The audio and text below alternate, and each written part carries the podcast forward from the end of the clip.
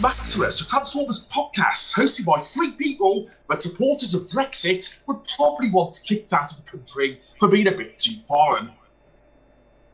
Joining me, Stuart Webb, one quarter Polish and one quarter Romany Gypsy. Ah, from deepest, darkest Yorkshire, Marion. Hi. And exotic and strange Bristol, Tom. Brighton. You all look alike to me. and today we are here to talk about More Than Meets the Eye issue 53, as written by James Roberts, with art by Alex Milne. And as I've said those two names, I would let one of you two say the name of the additional artist. Oh, Hayato Sakamoto. And uh, Jo- uh, colours by Joanna Lafuente, letters by Tom B. Long, edited by John Barber, and published by Ted Adams. I imagine he sits by the photocopier and press- presses a quick button. And it's The Dial of the Light, part four, at close of day, which I would say is an issue that almost immediately has some fairly big things in it we, that surprise us. Would that be a fair thing to say? There were there were some effective surprises in this issue. Uh, so, so to ease us into it, we'll talk about one of the more minor bits uh, that we opened with Ratchet and Velocity. Is it me, or is Ratchet being a bit of a dick here? He's feeling a bit uh, like um, he needs to re-establish his authority. I think. First aid is gone. Everybody's just everybody's got themselves in a ridiculous situation. I mean, I don't think any of this would have happened if he had been on board. I think you're probably right. I mean, we, we do know he traditionally doesn't like Megatron very much, and he's not had the same bonding time the others have. I wonder if he's actually trying to distract himself from what he's doing. I was just gonna say, I know he started off um, being very uh, strongly against Megatron when he was fixing him back in Dark Cybertron, but I got the feeling that they'd started getting along because they are both like, just like Megatron and Magnus, they are kind of similar personalities. They're sort of like very down to earth, no nonsense. So I was getting the impression that him, Magnus, um, and Ratchet were just um, getting closer before Ratchet left. And I, I Velocity's been very much set up as a sacrificial lamb here. Because after a few issues of being on the team with no sort of discernible personality, since the story started, and especially this issue, there seems like real effort to turn her into a proper character and just almost scream, this is the one we're going to kill the next issue. Whether that's a red herring or not, I'm not sure, but it's. Uh, it just feels like Ratchet's been needlessly mean to her. I'll tell you what stood out about Velocity here. Um, you, I think you're right in that we haven't really seen much of her personality in previous issues, but we've seen her interaction with Megatron in issue 50. And now, uh, do you know what really struck me? Domi.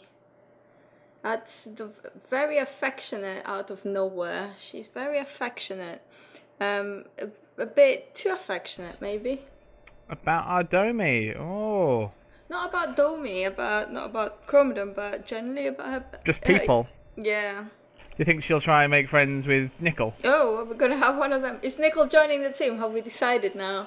She's uh. I think if anyone's joining the team from the DJD, it will be Nickel. there's a lot of sort of information in these first few pages of about stuff about how Tailgate's powers transferable under certain circumstances, which may come in useful later on. The burnout uh, comment is an interesting one. So, what do we think is going to happen there? Do we think he's going to just have a moment on the battlefield when he's just going to collapse? it seems a bit too much like what happened at the end of the last season with his cybernecrosis. Do you think, oh, you think he's going to have a proper burnout, not just like a temporary one? Well, I don't know. It seems like him just kind of getting ill is something we've seen. Plus, chromosomes are threatening to have a burnout as well, and but they can't have completely burnouts. Maybe he could. Maybe he could. That'd be fun. Tarn's voice, I guess, is going to come into it in some some way. Someone's going to have something to do with their spark overcharged. Ah, but that implies that Tarn's voice is what he says it is. Oh yeah, I mean he might uh, pump someone full of drugs. Yeah. Oh, and uh, sort of one random aside. Ratchet mentions uh, entry 66 in Velocity's, very thorough log, but he still manages five holes in. And issue 66 of the original comic was uh, the smelting pool that introduced the concept of smelting pools. So I don't, I don't know if that's an intentional nod at that or it, it's just a random number for once. So what is 70 and 73? Oh. Uh, Showdown, which is Skids versus Megatron. Probably James Roberts' house number or something like that. Well, that's why he bought it. But no, James, James, that doesn't have enough bedrooms. This- The bathroom is in a state of total disrepair. No, because that's the issue. but I That's love Showdown so much. Yes, Ravage gets thrown down a well. Could be all sorts of foreshadowing hints. Okay, well, there's fun to be had with the numbers. So, uh, and and again, it makes all this other uh, setup here. We have Dominus Ambus, who's been measured for a suit by Brainstorm, who's brought a tape measure with him. They need it for comedy purposes. I mean, you should measure Dominus's moustache. That's Minimus. Look, but part of this is, course, to establish that Minimus hasn't been to see the prisoner. He's been too busy hanging around with Brainstorm, which is going to be an important thing later on. And also to give us Nightbeats, uh, desperate to go investigate one last mystery, which, uh, what we were talking about this is that it is in keeping with his very first appearance in IDW, where he was investigating a mysterious hole in the world and he's he's gone full circle. He wants to do it again. Uh, I think that's probably a thematic thing rather than uh, he's going to find Nova Prime down there. I'm going to surprise, it's me again. You all missed me. you thought I'd be finished off and good again. Is he gonna find an uh, under, underground pool of like body of dark water? Just go, hang on a minute. this looks familiar. I've said before how I've not been a huge fan of more than CI, and how I hoped his experience with Necrobot would signify him getting back on track uh, as a character. And this feels like the first time he is really into his old groove again. Of yeah, let's go find out what's going on down under this planet. How exactly are they going to get inside the planet? Dig? Brainstorm will make them a shovel. Oh, do you think there's like um, a secret basement under the basement? I'd have one if I was a Necrobot. Do you know what I just realized? Why why did the Necrobot leave the DJD in? They killed him inside his fortress that he could have defended for days. And he had a teleporter. Knowing who people are is kind of his deal. I know, right? It all fits. It all fits. Yeah, either they took him by surprise, which seems unlikely because he's godlike, or um, he was like, "Oh, hello, friends, come in for a chat." One thing that would count against for Necrobot being in with the DJD actually would be Dominus being on his missing persons list. Because if he'd been involved in some of the things that we are going to discuss in a minute, he'd know exactly where Dominus is. He wouldn't be missing. Would he have recognized him? Because he lost. Yeah, he lost him. Would he have known who he was? Seeing as, as everybody's in the kind of their original form on their statue, surely Dominus's hologram would be Wolfie Dominus. Would it, or would it be his? Oh, which which would be the preferred form? Well, I, I assume that he's got the the original uh, Grand Cybertronian taxonomy as reference for his hologram. But if you couldn't read his spark to know that that was Dominus, Hmm. how did he know? Because he would have met him before because they went to the Necrobot's planet, so you would have seen him on- as Agent 113. But I guess that's when his cover got blown. Do you think? Because he sent that message after they'd left the planet. Hmm. He did say he thought he'd been compromised, didn't he? Uh, well, at the time Swerve got his bullet, that's when that happened, right? Yes. The last message, yeah. And then we get the payoff with Nautica's uh, Zark friendship. She decides to friends with everybody.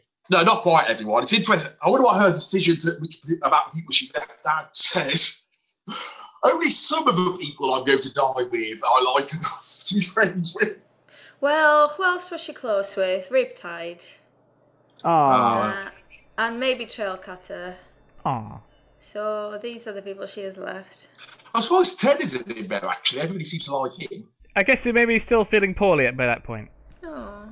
And uh, I suppose uh, on top of this, the most significant thing, um, sort of sort of a throwaway detail, is how down and out Skid seems compared to how he was last issue. But with uh, Swerve kind of having a bit of a moment. Uh, I maybe he's just uh, feeding off of that, or maybe it's something to do with Nautica.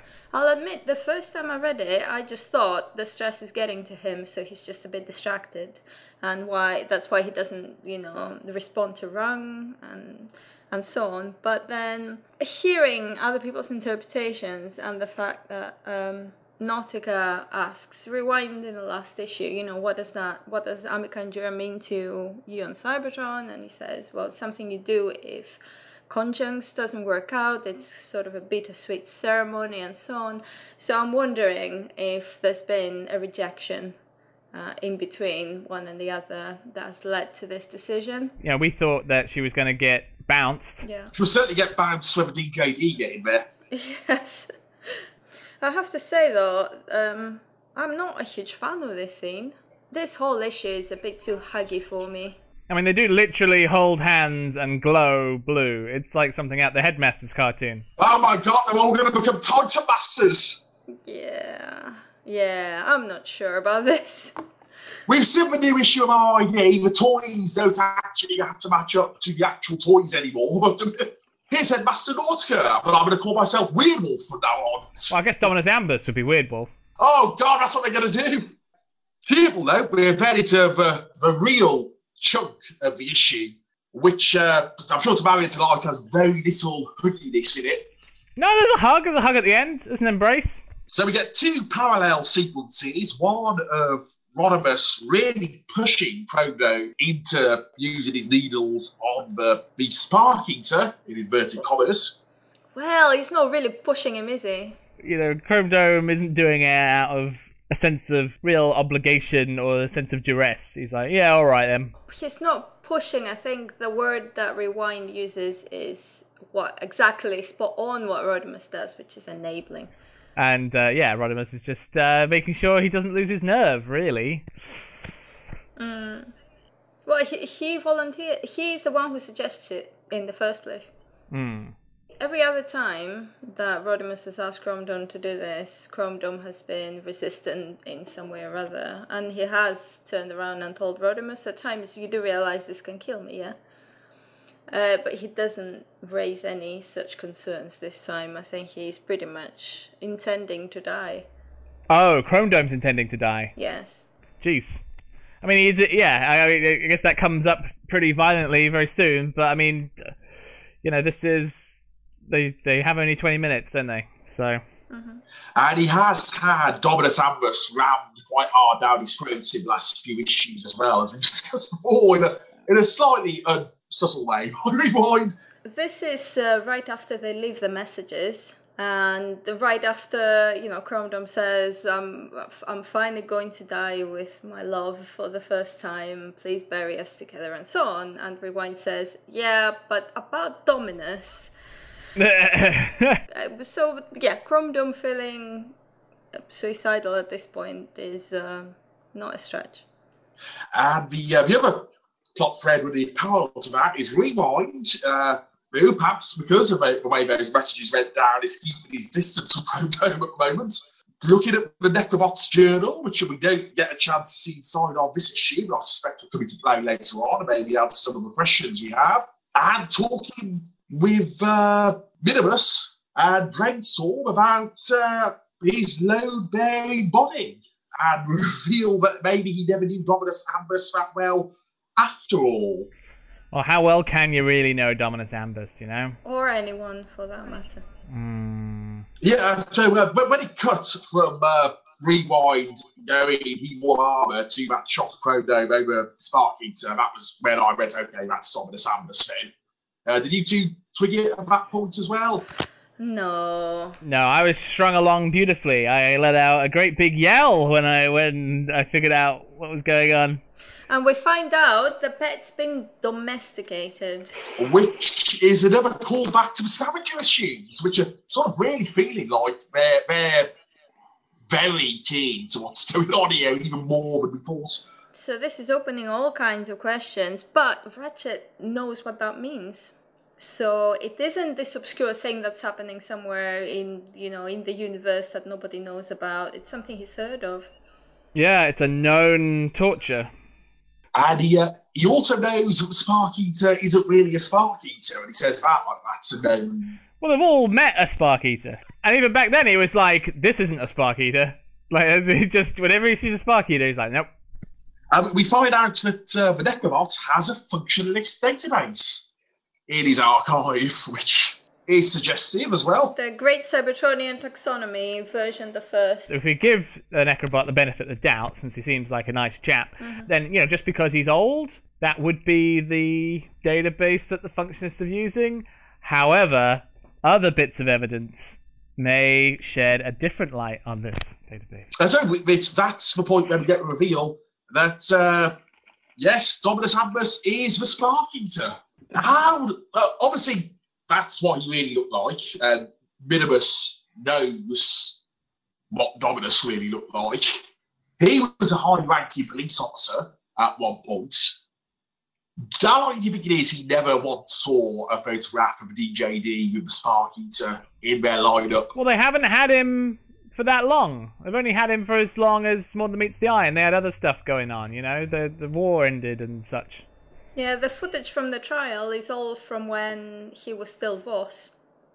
There's no reason why Magnus would have seen a picture of the pet, and even if he had, there's no reason he would have recognized him as Dominus. He's just like any other Turbo Fox.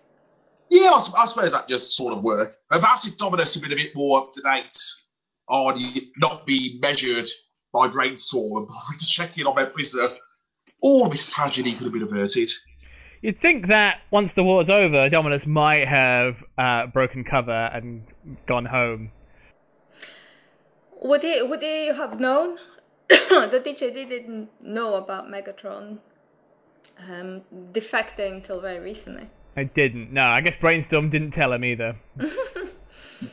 Plus, uh, he'd been investigated either as the war was ending or ju- sometime before that, because uh, well, the last anybody knows of him is before Chaos. So it could have really been before the end of Chaos and the end of the war that they uh, rumbled him, especially if it happened after, after they left the Necrobot planet.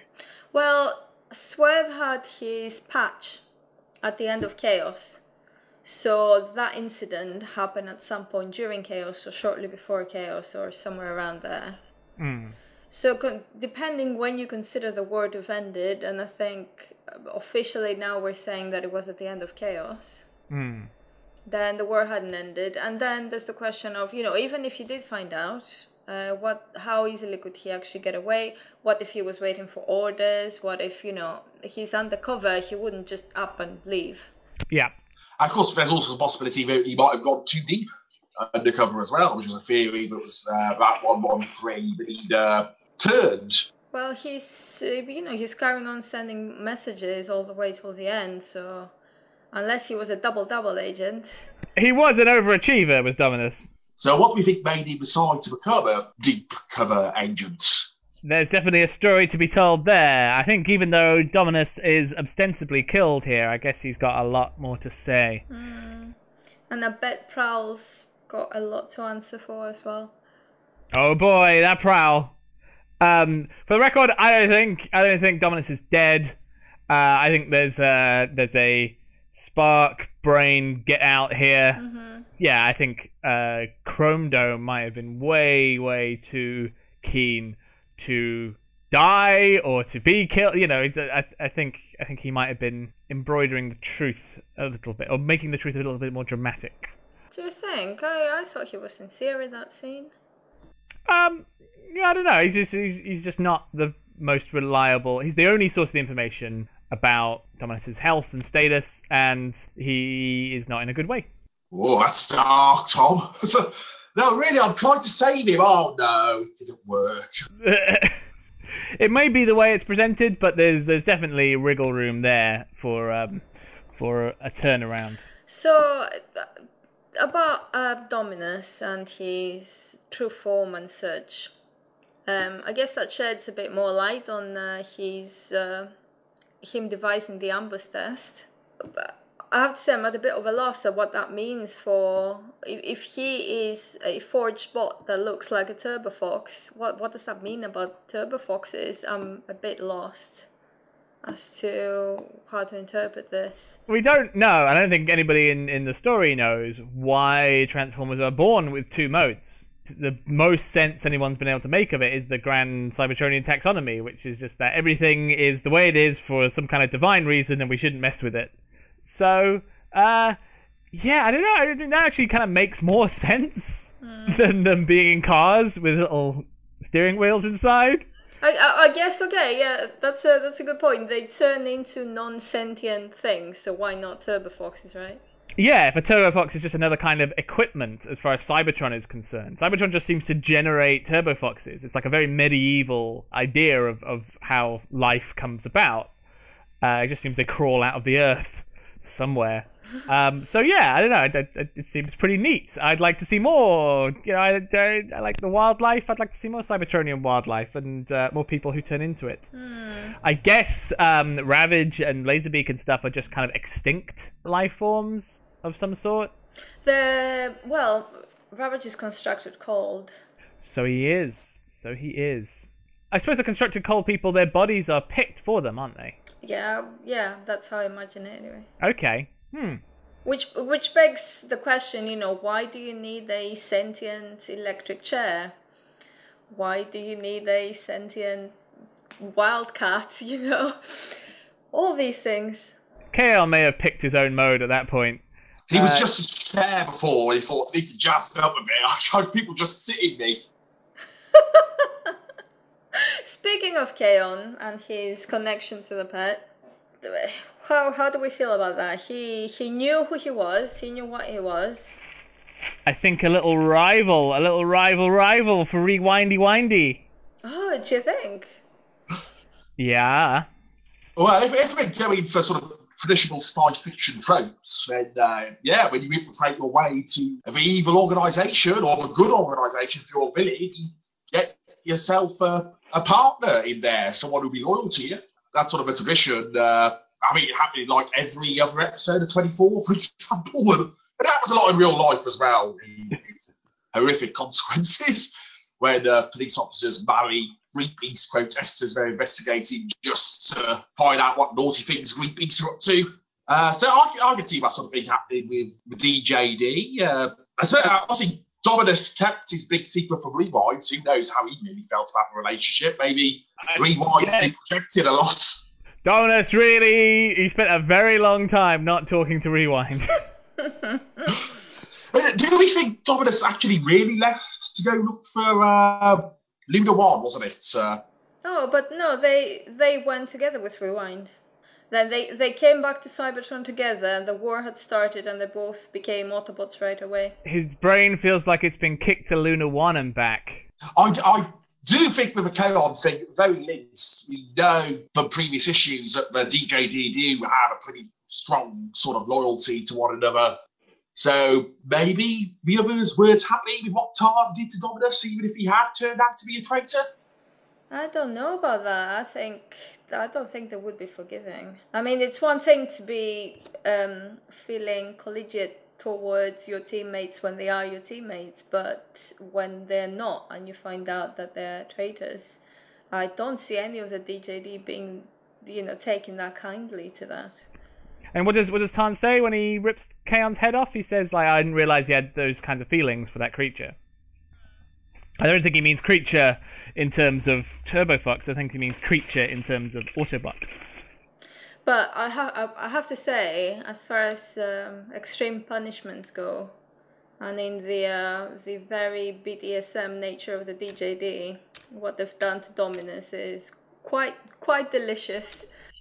Uh, yeah, uh, and a weird little inversion of his name. Uh, do you think Demas was involved with this? Whoa. Yeah, mate, it's possible. I saw somebody suggest Spinister might have had a hand in it, as he seems to be quite an expert on reversing it. That's possible too. It would, would be keep with flywheels working at a concentration camp. That's the story. But scavengers are all nice people all the time. they, they've had access to domestication somehow. Mm. Yeah, the, you know, he does mention the list. And we we're not sure who he thought it was that was after him. Would the DJD have worked with someone like Demas, who you know was kind of had kind of abandoned the Decepticons? I suppose it would depend if he'd gone independent by that point. Oh, Uh, maybe he was just a guy, maybe some tech guy in a science lab who perfected this technique. I mean, that would, if they found out about Dominus when they were on the Necrobot's planet, maybe from seeing his statue or something like that, uh, if they had to take him to Demas uh, under false pretenses, maybe that would have given him the opportunity to shoot uh, Swerve with that bullet at some point as well. uh, gee, so Swerve's uh, witnessing of the DJD, which made him not speak for a while, that was actually fairly recently. It's quite a fresh wound. Well, uh, speaking of fresh wounds, of course, Rewind has a fairly fresh wound from DJD, including see Dominus rip apart loads of his mates and brutally kill them. He's discovered he's seen his uh, his beloved that he's been so longing for has A, lied to him, their entire relationship about his true nature, B, brutally murdered everyone he knew, knew and liked. Yeah.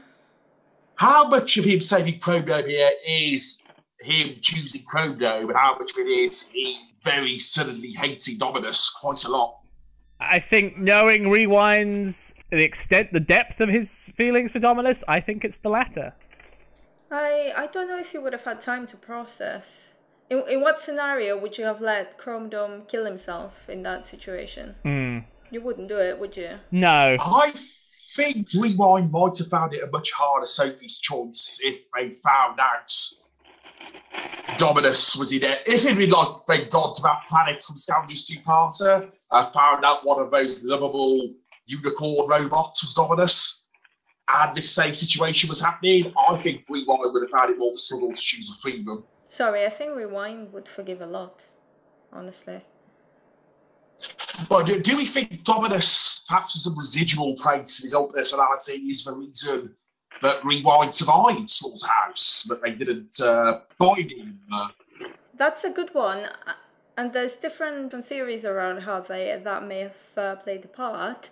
I guess the pet could have been conscious on, on some level and assisted on some level, or maybe was, um, as I think you've um, you've said, Stuart, uh, sort of a residual memory of who Rewind was. If he's anything like a dog, uh, a dog would find a recognizable scent and just go straight towards it and go, hey, hey, hey, here's a friend. Hey, no, he's, he's not a dog though, Tom. He's a turbo fox, Turbo and he has a space sense of smell. It's all. But Rewind was hiding in the Magnus armor and Ravage missed him. So there's no reason why Dominus would have found him. Um, as an aside, Drift's reaction in this scene versus the whole Overlord story, where he's basically just doing everything he's told and you know, he wouldn't dare question Rodimus under any circumstances. And he's actually actively saying, I think we should stop what we're doing now. I don't think this is going to end very well. Uh, just feels like a development for for the character here. He's got an emotional attachment to Rodimus, but he's also like, whether he's it's genuine or not, he's got this kind of religious attachment to Rodimus as well. Hmm. Mind you, he thinks he can read people's auras as well, and he totally fails spot rewind, given him being sword evil eyes.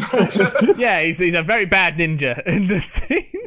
oh, I suppose we should also mention the fact that rewind floors Rodimus with one punch as well, like he's some sort of a prowl. I love him to bits, but he needs a good punch in the face now and then.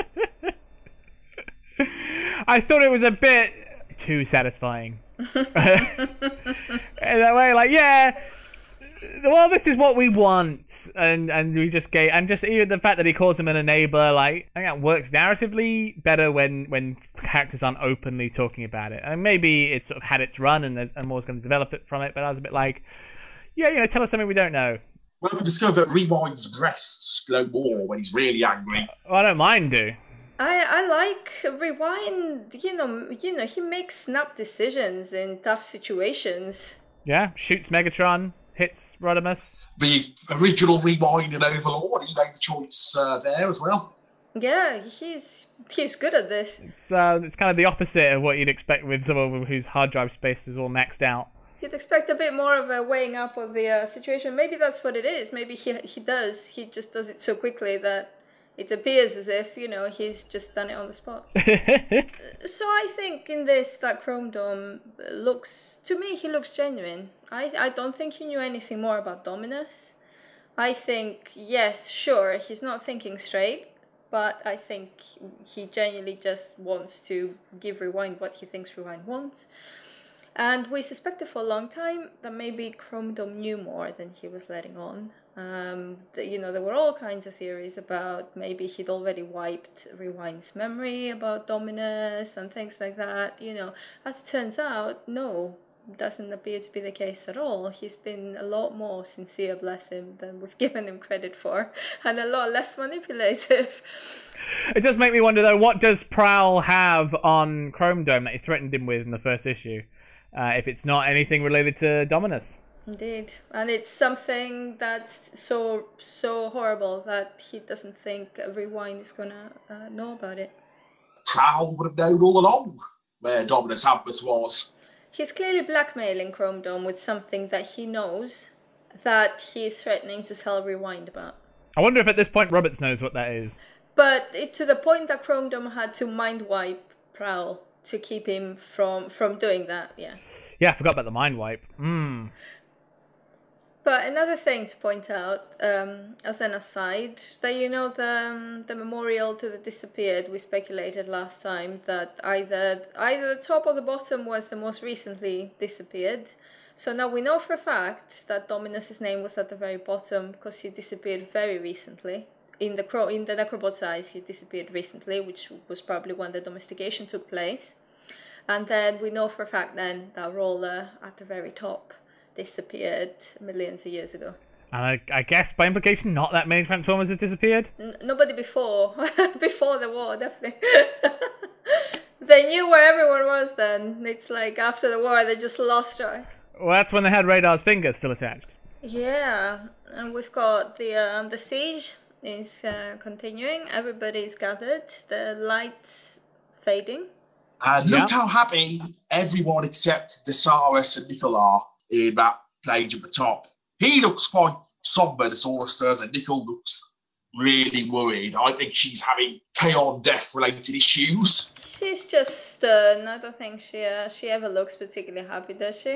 Uh, I'm a little underwhelmed by the Sakamoto pages. Um, I, I think, uh, yeah, I don't know. I guess it's just like Milne's on a particularly steep high at the moment, and these look a bit rushed. I mean, they're serviceable and they work, and, and you're not confused. But um, yeah, I would I would have preferred Milne uh, to have been able to have drawn them. I'm sure he would if he could. Yeah, I definitely maybe this was a last minute thing to help Milne out rather than perhaps something that was planned in advance. Uh, then we're into sort of the, the second big Cyclonus world scene of recent times. Do we think this one worked as well as the one in issue 46 did? I I am I'm I'm really really pleased we got this scene because it was bothering me. We hadn't had the follow up and it was really annoying. And as it turns out, we haven't had the follow up because there's been no follow up. They ha- they haven't spoken to each other. Because of course they wouldn't. Uh, okay, Cyclonus wouldn't. What what is Tailgate doing all this time? I mean, okay, you know, for like five years now, he's been waiting for Cyclonus to make a move. Come on, Tailgate. to be fair, Tailgate doesn't know any better. Cyclonus, I guess, also doesn't know any better. I mean, they, they, it's it, the emphasis is that Cyclonus is the old guy and that uh, Tailgate's the young guy. But in terms of relationships, they seem to be both as immature as each other. Yeah, I. oh, I love Whirl's line here. Whirl is my spirit animal in this issue. I, I don't do relationships. My world begins and ends with me. And I, I've got a lot of empathy for Cyclonus here, actually. I quite like that in all my attempted relationships. I'd much rather wait for the other person to say something first. And it goes for that as well for me as it does for Cyclonus.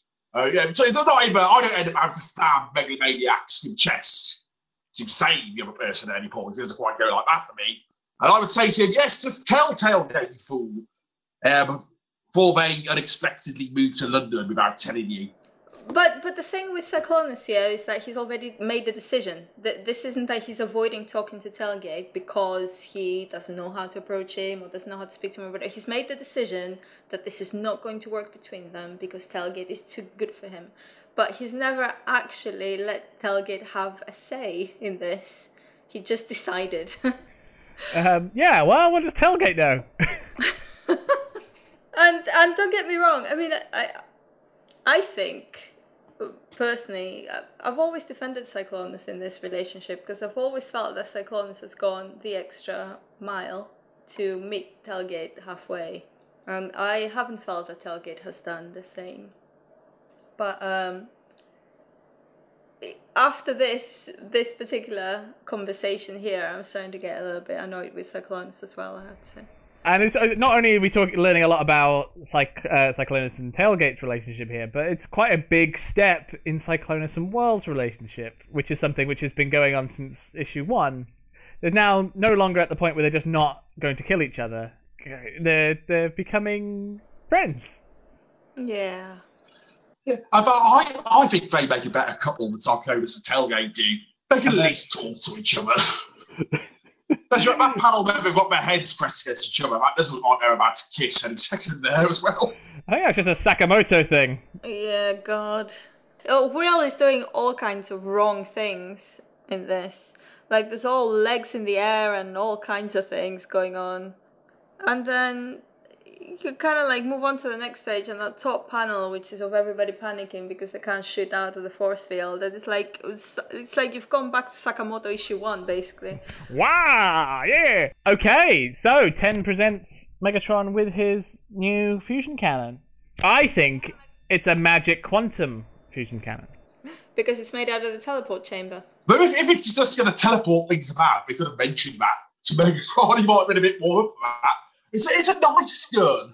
In fact, if uh, could have brainstormed and made him uh, like an ennui gun, he could have made him a non-lethal weapon. It Would have just made all DJD very depressed. An ennui gun would probably take them over the edge. Actually, they're they're psychologically very fragile people. I, I don't know what Rodimus was thinking with the fusion cannon. I don't know what any of them were thinking. Like, has he been paying any attention the past year or however long it's been? It's like, if you're gonna give him something, this is what you're gonna give him? Like. I fact, a bit where Megatron goes, you were always a better captain. That just means that he's taking a piss. Uh, oh yeah, you were you were great. You were. So, see you later. He's basically saying, I you know I, I can't be asked with you anymore. Fine, you're the better captain. But you know, Rodimus has been more effective in many ways. I, I guess they both have because Megatron is the one who makes the big speech and convinces everyone to stay. So they've both exhibited, you know, sort of different leadership qualities that have taken them where they are. Um, but Rodimus, when it comes down to it, when it comes to the crunch, he is good in a crisis, and he he's good at motivating people. Uh, he makes tough decision, decisions. You know, he need he needs to sacrifice Chromedome to get the information out of the pet. He'll sacrifice Chromedome. That's what he'll do. Um, what what do we think Megatron's afraid of here? I think he's afraid of uh, take, putting on that fusion cannon and um, mm. solving everything the way he used to solve things. I would also say maybe he has a slightly selfish motivation. He's the only one who actually has the best interests of the organics at heart here, which would be to keep that force field on as long as possible to stop the DJD getting in, rather than turning it off to go and fight them. I mean, they're, they're focusing entirely on what they want, which is uh, maybe rather have a quick death for the drawn out long one, mm. if that's going to happen, but they're not even, they don't seem to be thinking about their, the charges they've took on, but the only reason they've stayed behind there I mean, every uh, whole of More Than Meets the Eye season two has basically been Megatron's drawn out death from his perspective. If he's been on borrowed time all the whole, you know, since his trial, like why not a bit more borrowed time? Do we think Megatron is actually going to be effective in whatever it is that he's planning to do here? Do we think that he does have a plan that doesn't involve violence, or do we think that he's just losing it at this point? Is he? Because we know he doesn't like organics generally, is his uh, impressive protective rubber front he's putting on, and how he's going to destroy the DJD will somehow involve using those organics, and he will sacrifice all of them to take out the DJD, and that's what turns everyone against him in the final. Well, well, yeah. I, I, guess if he was being truly noble, I mean, it, it's it's a moot point now that they've gotten rid of their teleporter. But rather than give his big speech motivating everyone, I think it would have been far more noble of him to have killed all the organics. As in, as in to spare them. Yeah, just like bam. Okay, now you have no reason to stay. If he was truly noble and self-sacrificing, that's what he would have done. It seems, yeah, he is hiding behind these guys. Yeah, but the, yeah, exactly. But that's not what he is. When you declare yourself a pacifist in the middle of a war, Hmm. you're basically doing exactly the opposite of being self-sacrificing. Very well put. Oh, uh, speaking of uh, sort of Megatron generally, uh, there's a one of us asked him about Fool's Energon at one point. Uh, do we think he's still on Fool's Energon now, or have they pumped him up properly? Okay, Well, it seems like there's something that doesn't get said then. If this is about the Fool's Energon, ah, don't worry, because you're not on that anymore. I'm Rodimus. This is a great idea. I don't know. I, I don't know. Maybe at the crucial moment, it's going to come down to him exercising his right to violence or not, and he'll discover that suddenly all his strength is back. I guess if this if this season's been all about Megatron and his choices, that's what's going to happen have to happen in the finale. R- Ra- Ravage is, is really disappointed in Megatron, isn't he? Right, yeah. I like uh, Swerve's line here about um, the most uh, fierce warrior on the planet is going to hide under a table, bring, bringing us full circle with Elegant Chaos. I bet Rodimus told that story 50 times when he go back. you should have seen him hiding under a table. Wouldn't believe it. So we've got the reveal of Maximus Ambus. Huge Magnus. Yes, I originally thought this was like a more faithful version of a Combiner Wars toy. Like, I, don't, I don't know about toy, I've not looked too closely at it, but uh, I thought that was maybe why they got the change, but it's not. No. I think what threw me is he's got Power Master Prime shoulder guns. Um, yeah, I mean this is the most transformery plan, um, but it's the worst plan. how, how so? I kind of think if you could just fix Magnus's arm, he's pretty handy in a fight, and then um, yeah, uh, uh, ennui gun, uh, black hole, I don't know anything else which Brainstorm could do. But I guess um, I guess the resource is Ambus himself. They're just kind of feeding off his spark energy or whatever. big, you know, big guy in a battlefield with lots of small enemies works. I guess he I guess he's there to absorb Overlord. That's a yeah, that's the rematch. That that could be interesting. I suppose we're lucky he didn't just build the body but look like a giant scepter. Uh, okay, so now we go over the top, and I think the real payoff to the Maximus armor is that he's able to embrace everybody all at once. in a very primal prime for Beast Wars sort of way. That's how he uses big hands. I've heard a few times in the show sort of drinks his troops so, so much smaller than him. Oh yeah. Aw. I have to say, I said I, I wasn't a big fan of the uh, of the hugging, but um, I I do really appreciate um, James Roberts' voice through Rodimus there in the uh, Thanks for Traveling with Me. And of course, one of the things a few people have pointed out, which uh, I saw James Roberts like as well on Twitter, and somebody once said this to him, is it's quite like the end of uh, Blackadder Goes Forth, which puts that poetry in a different light as well. I would love it if Ultra Magnus was going to do some of Baldrick's poetry. War's a terrible thing! Yeah, I appreciate the illusion, and of course I like Blackadder Goes Forth, but none of this is like World War One. I. think that I I think the thing which makes it a bit clunky is that they did have an escape route, and that they do, they chose not to take it. And you know, there's there's good heroism and good characterization, but you can't then you can't do that and also do World War One where where the people had no escape.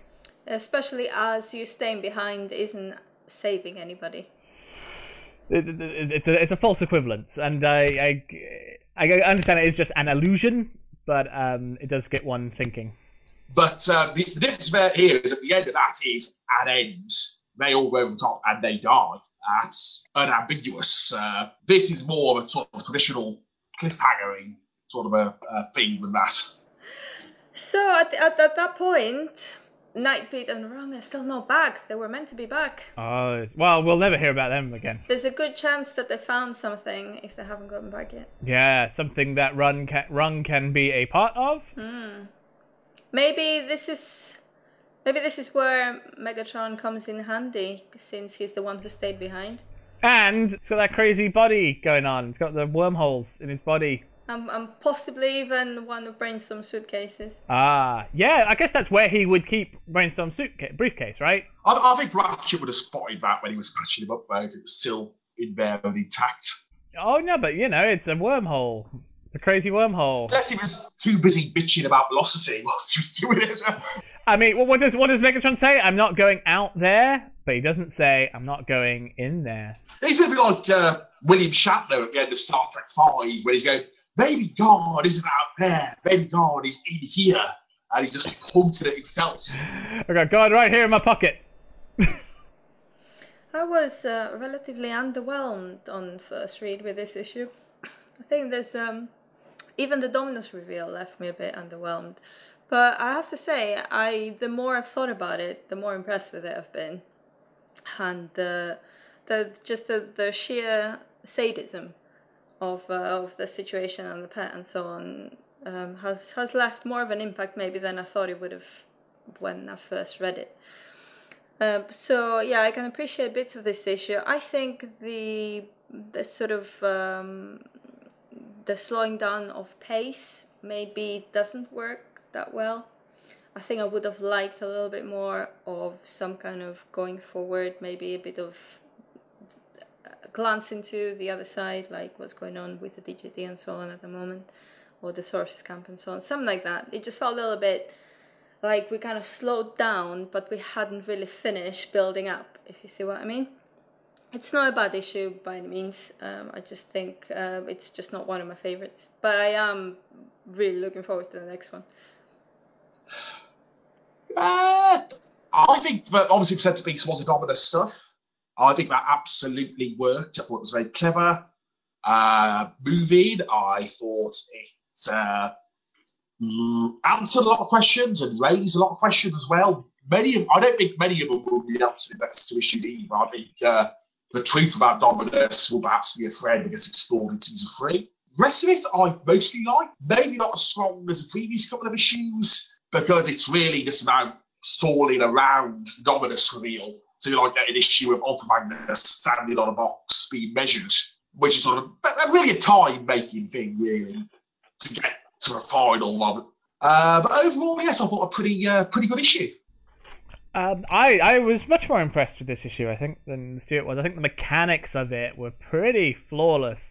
The only uh, nitpick I've got is don't really think much of the Maximus Ambus thing. I think that's a very regressive sort of story mechanic, but it'll be interesting to see where it goes.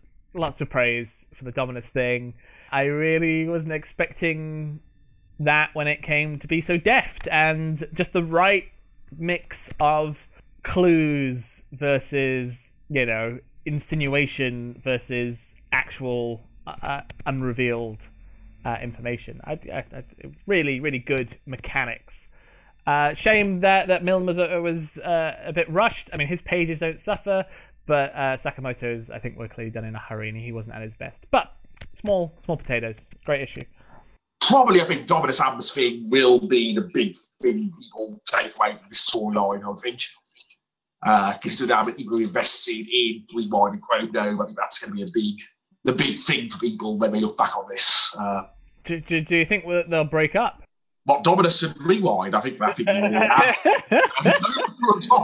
it's not even cool romantic. Rewind's obsession seemed to focus around him not knowing. Now he knows. Hmm.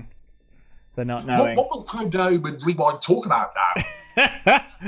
Say, fancy a cup of tea, Rewind? Oh, where's Dominus? Where is he? I'm really missing him. I think a lot of couples get into sports at this sort of point in the relationship. I don't think Robert would go down with splitting them up again because he did that a bit earlier in season two when Rewind came back and that struggle through their relationship. So I think it might be a bit, a bit reductive to go down that road again. Hmm.